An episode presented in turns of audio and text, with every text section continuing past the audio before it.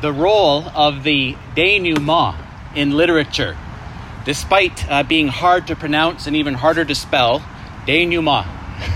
it's very important.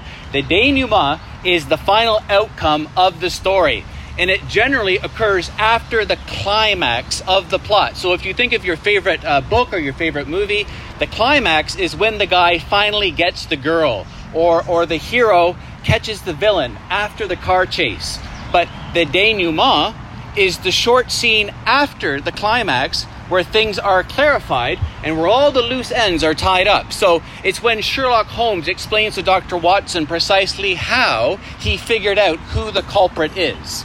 Um, in Romeo and Juliet, it's when the Montagues and the Capulets agree to stop their rivalry to avoid further tragedy. John chapter 20, the second last chapter of this gospel, is the climax of John's gospel. It's the book's conclusion, and it contains the purpose statement for the entire book. And John's purpose in writing the fourth gospel is not academic. He's written this theological biography of Jesus in order that men and women may believe the truth that the Messiah, the Son of God, is Jesus. The Jesus whose portrait John has drawn for us in this gospel. So look at your Bibles, chapter 20, verse 30. Here's the purpose statement Jesus performed many other signs in the presence of his disciples, which are not recorded in this book. But these are written that you may believe that Jesus is the Messiah, the Son of God and that by believing you may have life in his name. Friend, that's true life, eternal life. So, as John writes, verse 31 of chapter 20, he comes to a, an editorial decision. He could end the gospel right here, or he could wind things down with a postscript, an epilogue that tells us what happens to the characters in this book while shining a light back on what's come before. And that's just what he does. Uh, but what we need to ask is this What does John chapter 21, the denouement, add? How is the reader served? What loose ends are tied up by John taking things one chapter further as he relates Jesus' third resurrection appearance to his disciples? I, I told some people this week that I was going to be preaching from John 21 this morning, and it was very interesting to hear a consistent response. He said, Oh, is, isn't that the chapter where Jesus is on the beach with the fish? um, what on earth are you going to say? Uh, friends, there is so much more in this chapter than just Jesus on a beach with fish. Uh, this chapter serves as a paradigm of sorts for how Christians are to face suffering for the faith. And Cindy Doe, sister, as a new Christian, and on the occasion of your baptism, I want to apply this teaching to you in particular. Uh, through the Apostle Peter's life, we see that suffering and Christian discipleship are tied together. Jesus tells Peter that he, Peter, is going to be crucified for his faith.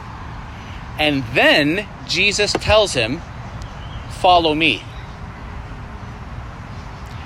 What does that mean? Cindy, what expectations should you have for your life as a new disciple of Jesus Christ as it regards things like your comfort, your freedom, your autonomy? Uh, what room have you made in life, sister, for, for sacrifice and suffering?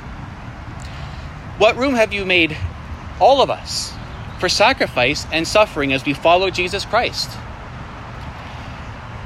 Finally, in chapter 21, the Apostle Peter is reconciled with Jesus after his famous threefold denial and given a pastoral commission by the resurrected Lord, which is also a very important loose end to tie up in this gospel. So let's jump right in. What happens first? We have the resurrected Jesus appearing to his disciples by the Sea of Galilee. So look at verse 1. Afterward, Jesus appeared again, or he revealed himself in the Greek, to his disciples by the Sea of Galilee. It happened this way. And then John lists the apostles who are present that morning who witnessed this revelation, this disclosure, seven disciples in total. The first being chapter or verse 2 is Simon Peter. And we all know Peter. He's the unofficial leader of the 12, but he's also the one who denied Jesus 3 times the night that Jesus was arrested. And it's Simon Peter and John in particular who come into tight focus in this last chapter. Then we have Thomas, also known as Didymus. And of course, this is the famous doubting Thomas of chapter 20. But it's also the faithful Thomas uh, who saw the resurrected Lord and said, My Lord and my God. Nathanael from Cana in Galilee, which is where Jesus turned the water into wine and healed the official's son. Uh, and then uh, apostolic witnesses number four and five are the sons of Zebedee, it says, and that's James and John, John being the author of this book, and two other disciples who are, we're not told who that is, uh, but they we read that they were all together, all seven of them. So it's to these men that the resurrected Jesus now appears for the third time in John's gospel. So we have the appearance without Thomas being present with Thomas present, and then now here by the Sea of Galilee. This is how it happened. Verse 3 I'm going out to fish, Simon Peter told them. And they said, We'll go with you. So they went out and got into the boat, but that night they caught nothing. And I'll have you know uh, that I fished all the time growing up. Uh, I lived in the Thousand Islands uh, on the St. Lawrence River, and my grandfather was what's locally uh, known as a, river rat. And that's actually a term of endearment. It's a good thing, it's not an insult. So, duck hunting and, and fishing and boating, the mighty St. Lawrence was in his blood and it's been passed on to me, I dare say. Uh, actually, my grandfather, how he fished most of the time was he'd be he lying on his couch watching a baseball game and looking out his front door, you, you, there'd be his dock, and he'd have two fishing poles in the water and just they don't you know they bend down and get amble out and catch catch the fish. I don't think that's legal, but that's that's how river rats roll. They don't care. so all that to say, I'm not approaching this text today as a complete city slicker. I do know something of fish and fishing. So verse three, I'm going out to fish. Simon Peter told them, and they said, "We'll go with you." So they went out and got into the boat, but that night they caught nothing. And, and fishing at night on the Sea of Galilee is actually the best time for fishing. They still do it today. Verse 4 Early in the morning, Jesus stood on the shore, but the disciples did not realize that it was Jesus. Now, that could be because it was too dark and too great a distance to see clearly. We read later that they're a, hundred yards offshore, uh, or it could be just because Jesus looked different. Uh, taken as a whole, we see this tension with the resurrection appearances of our Lord. On the one hand, Jesus' body can be touched and handled, it bears the marks, the wounds of his crucifixion inflicted on his pre death body. Uh, the resurrected Jesus not only cooks fish in John's gospel, he eats fish in Luke's gospel. On the other hand, John tells us his body apparently rose through the grave clothes and appears in locked rooms. And, and sometimes his body, is resurrected glorified body is not recognized. Uh, the disciples on the road to Emmaus are, are kept from recognizing him, the text says. Mary Magdalene mistakes the resurrected Jesus for the gardener. Why that should be the case, I don't know. Verse 5 He called to them, Friends, haven't you any fish? No, they answered. Uh, so Jesus tells them to shoot the net to starboard. Verse 6 Throw your net on the right side of the boat, and you will find some.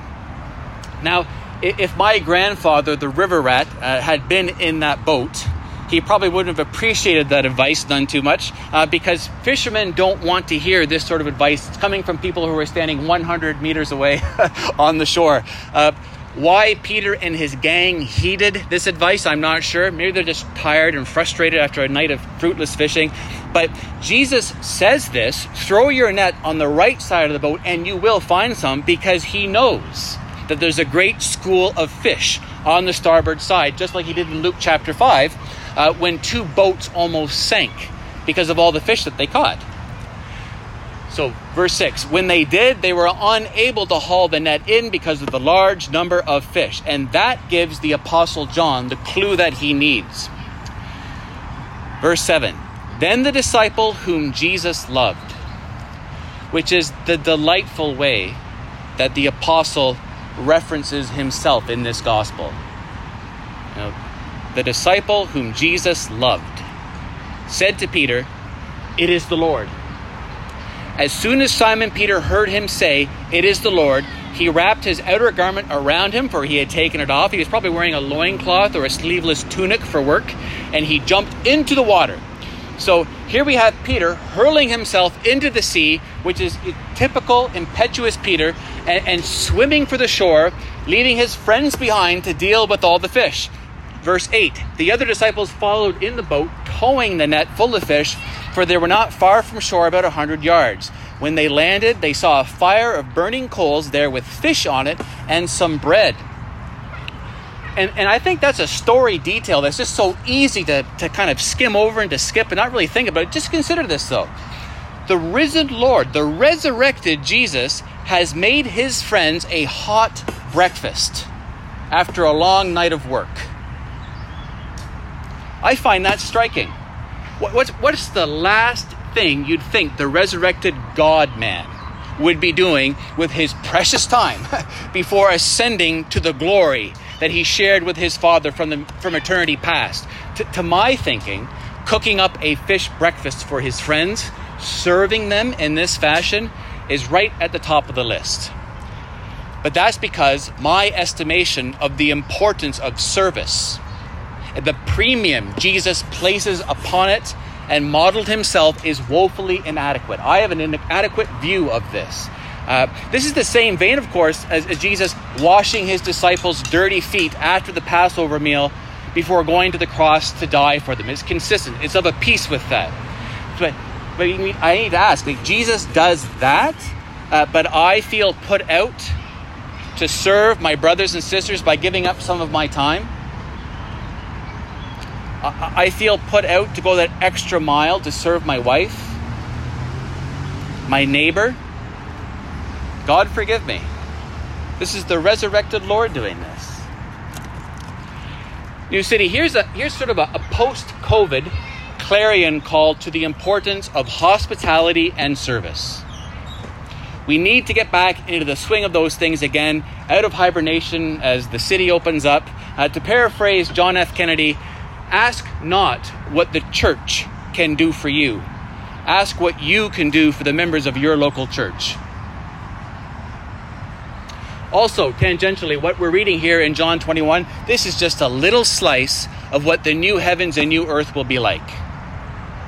I, I, know this is going way outside the intention of the text, but I can think of no reason for this pattern not to continue, right? Breakfast at Jesus' place in the new heavens and new earth. Uh, serving one another, brothers and sisters, in our resurrection bodies for all of eternity. I think Jesus is modeling that here. That's what he's doing. Verse 10 Jesus said to them, Bring some of the fish you have just caught. In other words, I'll cook that for you too. Verse 11 So Simon Peter climbed back into the boat and dragged the net ashore. It was full of large fish, 153, but even with so many, the net was not torn. And to be clear, there is no spiritual, there is no religious uh, significance whatsoever to the number of fish that were caught. Uh, they either divided up the fish for sale, so they had to count them, or someone just exclaimed, you know, can you believe what happened? That's amazing. How many fish are there? Oh, 153. That's that's it. Um, I, I mention that because sometimes you, you hear preachers getting cute uh, with this number 153. They make it symbolic of all sorts of things. It's not. Verse 12 Jesus said to them, Come and have breakfast. None of the disciples dared ask him, Who are you? They knew it was the Lord. And we need to try very hard to put ourselves into their place. Uh, remember, these men, they're all Jews. And they're still grappling with the strangeness of a crucified and resurrected Messiah. Jesus' resurrection was not a, a anticipated event that required only enthusiasm, right, and gullibility to win adherents among Jesus' followers. Uh, some people thought that if Jesus died on the cross, it could only be because he deserved it. Right? After all, he was pronounced guilty by a Roman court, and, and the Old Testament itself insists that anyone who hangs on a tree is under the curse of God. Uh, but Jesus did not die for his own sins. Rather, the scripture makes clear in both the Old and the New Testaments that Jesus was bearing the sins of others on that cross. He was being punished in the place of others. And his sacrifice so pleased God that God raised him from death. Jesus' resurrection, brothers and sisters, is a form of vindication. Uh, it's proof positive that when Jesus said with his dying breath, It is finished, God the Father agreed the work of redemption was accomplished. But at this point, Jesus' disciples are just still grappling with the concept, the very concept of resurrection itself. Uh, we've had 2,000 years to get used to the idea. This is brand new for them. Verse 13 Jesus came, took the bread, and gave it to them, and did the same with the fish. This was now the third time Jesus appeared to his disciples after he was raised from the dead. And now we come to what is the central event of this passage Peter's reinstatement to service, verses 15 to 19. These are a deeply encouraging five verses. Cindy, uh, you're being baptized today, sister. Uh, this is why we're gathered here this morning down by the beach. And, and, and, every member of New City has read Cindy's testimony, her confession of faith in Jesus Christ, and how by God's grace she came to believe the good news of what God had accomplished in Jesus' death and resurrection for sin. Cindy knows that she's a sinner. God says so in the Bible, and, and Cindy acknowledges it. She confesses it. Uh, she's broken the law of God a thousand times. And as well, Cindy believes that she has no rightful claim to God's forgiveness. Now, that sort of thinking goes against the grain of our cultural narrative, but it's true. The Bible's very clear. No one is deserving of God's salvation mercy. No one is good enough or could work hard enough to earn God's favor. And Cindy knows this. She believes this.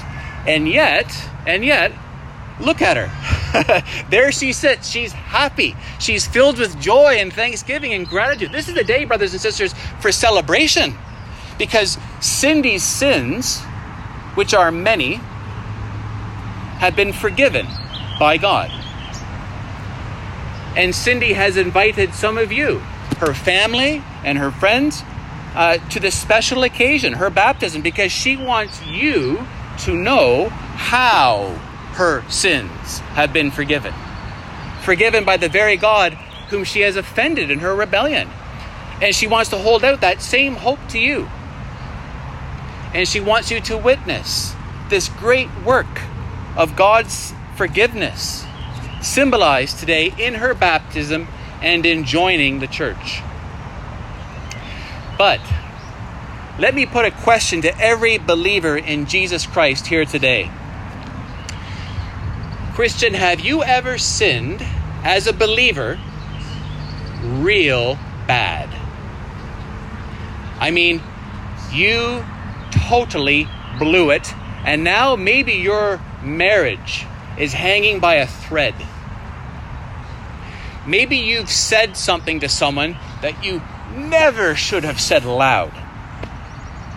Or maybe you were caught doing something that drags the name of Jesus, your Savior, through the mud. Something that fills you with shame. Something that's shown you like nothing else that there are mountains and oceans of remaining corruption in your heart. And if a sinner like you is to be saved on the basis of anything but God's grace, His unmerited favor, then you have no hope. Christian, have you ever sinned so bad and you feel, you, you felt so terrible that in a denial of the grace of the gospel and the love of your heavenly Father, you didn't feel like you could raise your eyes heavenward and pray for forgiveness? Have you ever sinned so bad that Satan tricked you into not reading your Bible or praying because you you weren't worthy or holy enough to partake in such holy pursuits, and so you tried resorting to some good works to get back into God's favor, His love. I'll read 10 chapters of the Bible for the next week straight, and then I'll pray. Um, so, you know, some gospel denying act of self righteousness, basically. Uh, Cindy, if that hasn't already happened to you in your Christian life, Uh, it will soon, sister, that temptation, and forewarned is forearmed. Uh, what does Jesus want from us in those moments, beloved? What does he want us to remember? How does he approach us? Never forget the Apostle Peter's reinstatement. Cindy Doe, be encouraged by this text. That's why it's in our Bibles. But let's take the time to set this up properly. Turn to Luke chapter 22, verse 54. Uh, this takes place the night before our Lord is crucified. This is setting up the context. Luke 22, 54. Then, seizing Jesus, they led him away and took him into the house of the high priest. Peter followed at a distance. And when some there had kindled a fire in the middle of the courtyard and sat down together, Peter sat down with them. A servant girl saw him seated there in the firelight. She looked closely at him and said, This man was with him. But he denied it. Woman, I don't know him, he said. A little later, someone else saw him and said, You also are one of them. Man, I am not, Peter replied. About an hour later, another asserted, Certainly this fellow was with him, for he is a Galilean. Peter replied, Man, I don't know what you're talking about. Just as he was speaking, the rooster crowed. The Lord turned and looked straight at Peter. Then Peter remembered the word the Lord had spoken to him Before the rooster crows today, you will disown me three times and he went outside and wept bitterly. So that's the setup. Back to John chapter 21. Let's see what unfolds from this now. John 21 15.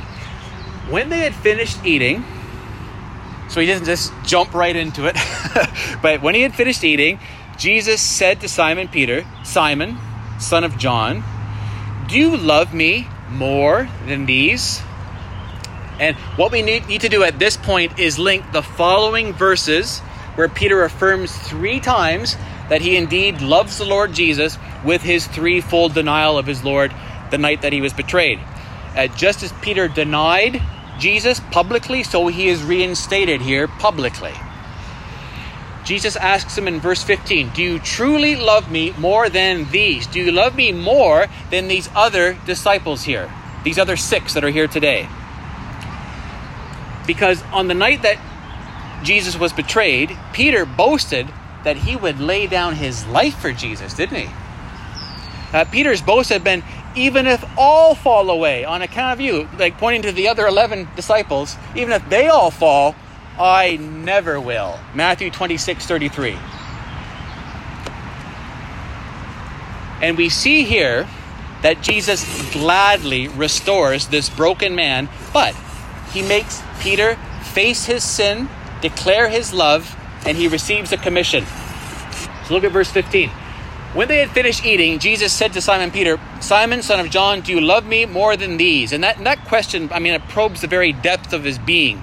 Like, how, how, how comfortable would any of us be having this sort of a dialogue with Jesus Christ? Right? I mean, I mean, Cindy, can you imagine Jesus asking you just a few minutes before you're baptized today, Cindy Doe, do you love me more than the other members of New City Baptist Church?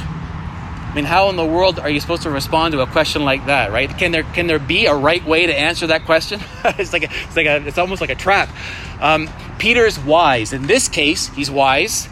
Uh, he doesn't try to answer Jesus in the terms of the relative strength of his love compared to the other apostles. Uh, Peter appeals to Jesus' knowledge. He appeals to his omniscience. He knows everything. Yes, Lord, he said, you know that I love you. And, and beloved, how many times have we all said that to Jesus? I, I really, I truly dropped the ball, but you, Lord, you know that I love you. Jesus said, Feed my lambs. Again, Jesus said, Simon, son of John, do you love me? He answered, Yes, Lord, you know that I love you. Jesus said, Take care of my sheep. The third time he said to him, Simon, son of John, do you love me? Peter was hurt because Jesus asked him the third time, Do you love me? He said, Lord, you know all things. You know that I love you. despite my failure, right? I love you. You you know that I do. And and Jesus accepts his declaration and he gives him a commission. Jesus said, "Feed my sheep." The Lord is saying, "Your love for me, Peter, and, and the evidence of your reinstatement are to be displayed in your pastoral care for my flock. This isn't evangelism, this is pastoring. Feed my lambs, Peter. Take care of my sheep, Peter. Feed my sheep, Peter. And after all this back and forth, after this confession of love and commission, Jesus tells Peter that his discipleship will one day cost him his life. Look at verse 18. Very truly, I tell you,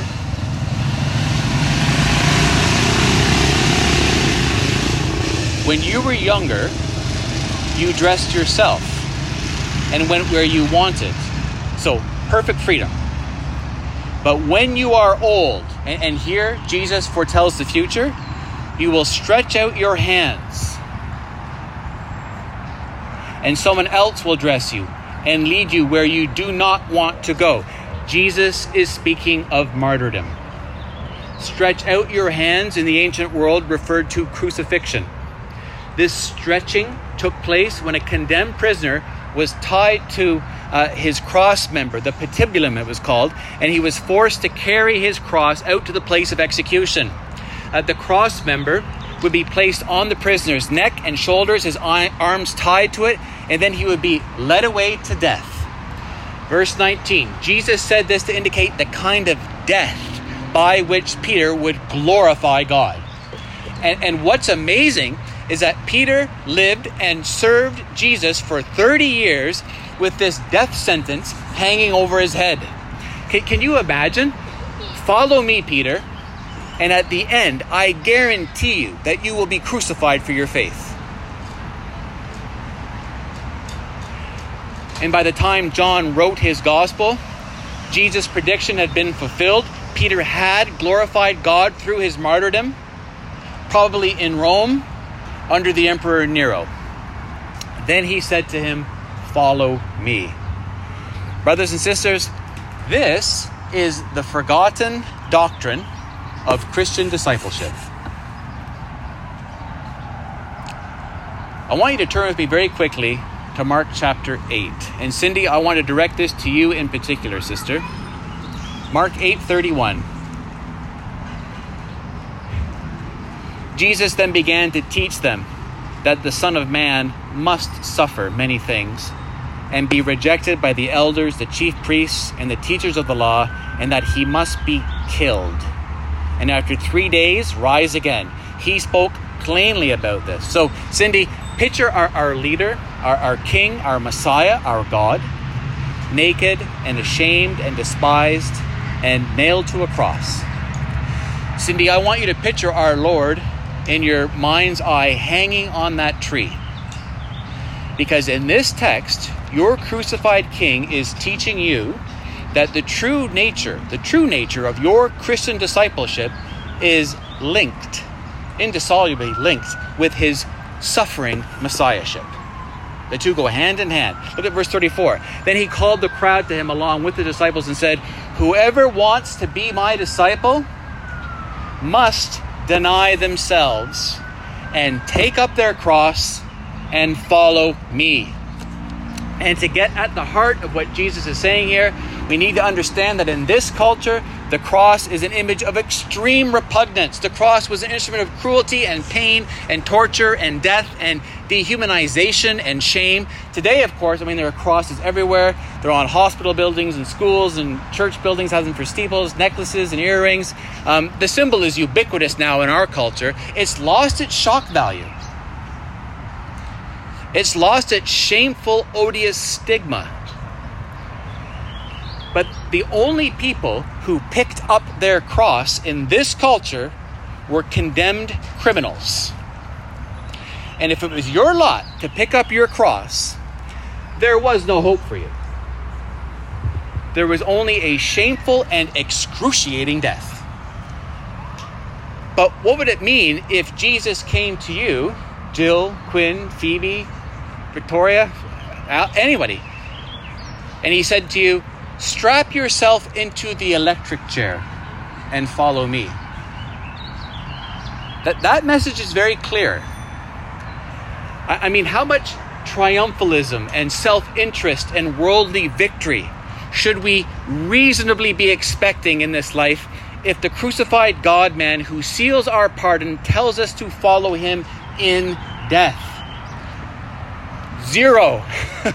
Absolutely zero. Brothers and sisters in Christ, Sister Cindy, this is a call which involves taking up the cross of self denial and shame and disgrace and death death to self, death to reputation, death to comfort, death to the world, perhaps even physical death.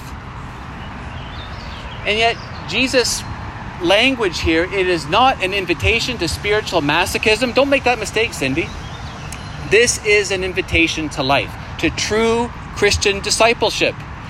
Uh, this is what life is all about. But we've been so duped, I think, by unbiblical ways of thinking that it looks like a miserable sort of existence.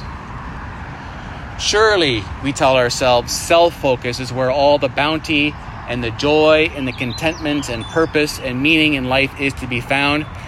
Well, no, Jesus says it's an infallible rule of the kingdom that self focus issues in death. Mark 8:35 Whoever wants to save their life will lose it, while whoever loses their life for me and for the gospel will save it.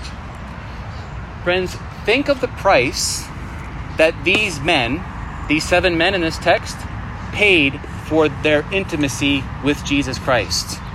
Every single one of them, with the exception of John, were martyred.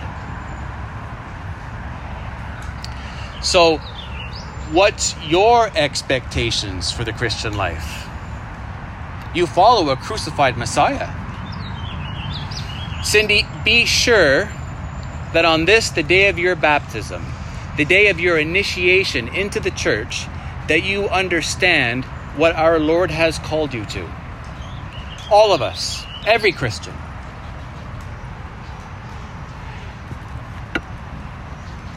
Peter's none too happy. Look at verse 20. Peter turned and saw the disciple whom Jesus loved was following them.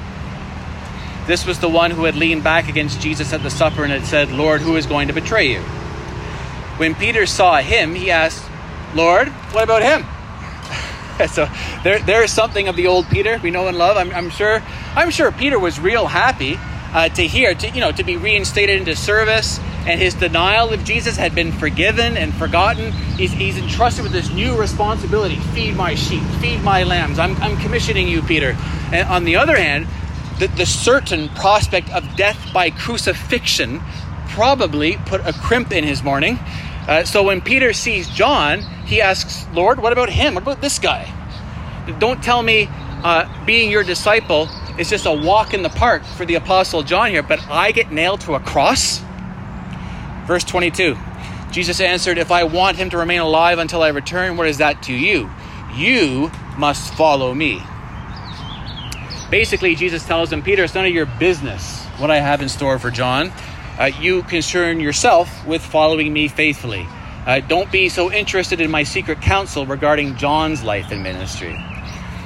Which, New City, that's a lesson we all need to take to heart. Uh, but, Cindy, I apply this to you directly today follow Jesus. Regardless of what paths he designs for his other followers, you follow Jesus. Regardless of the specific forms of obedience other Christians must follow, you must follow Jesus. Bloom where God has planted you. Be faithful, be obedient. Verse 23 Because of this, the rumor spread among the believers that this disciple, John, would not die. But Jesus did not say that he would not die. He only said, If I want him to remain alive until I return, what is that to you?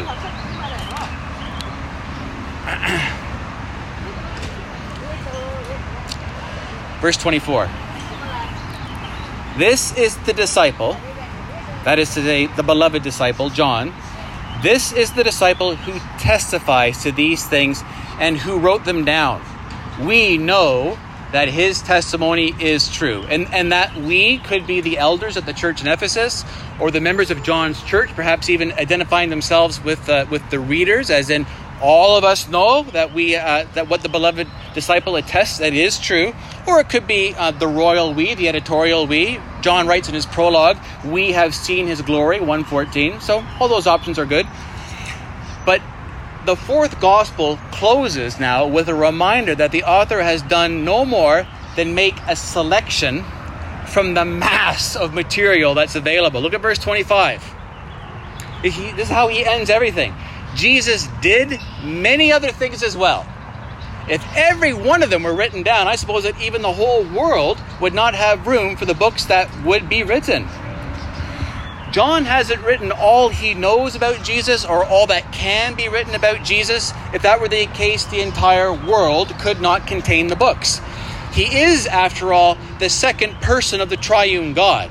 Right? Jesus is the Word incarnate. He was there in the beginning with God. He is God. Chapter 1, verse 3 Through him all things were made. Without him, nothing was made that has been made.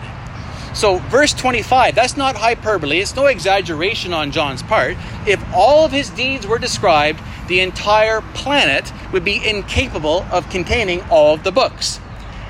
And this should take us back one chapter, back to chapter 20 uh, out of out of the, the denouement that we've been looking at in 21 back to the climax now of john chapter 20 friend do you want to get to the very heart of who jesus is and what his heavenly father sent him into this world to do? Not not what the culture or the media or what various religions say concerning jesus and his mission but what the bible itself says about that. Look at chapter 20 verse 30 Jesus performed many other signs in the presence of his disciples, which are not recorded in this book. But these are written, why? That you may believe that Jesus is the Messiah, the Son of God, and that by believing you may have life in his name. So, do you see? That's why John wrote his gospel. John's goal in writing his theological biography of Jesus is our personal salvation. Jesus performed many other signs in the presence of his disciples, which are not recorded in this book, but these are written that you may believe that Jesus is the Messiah, the Son of God, and that by believing you may have life in his name, true life, eternal life. Friends, that is the promise that Jesus holds out to each of us. John wrote those verses 2,000 years ago, but it's still the purpose of the book today, and it's a message Jesus has commissioned you, Christian, in the power of the Spirit to proclaim to a lost world. Amen.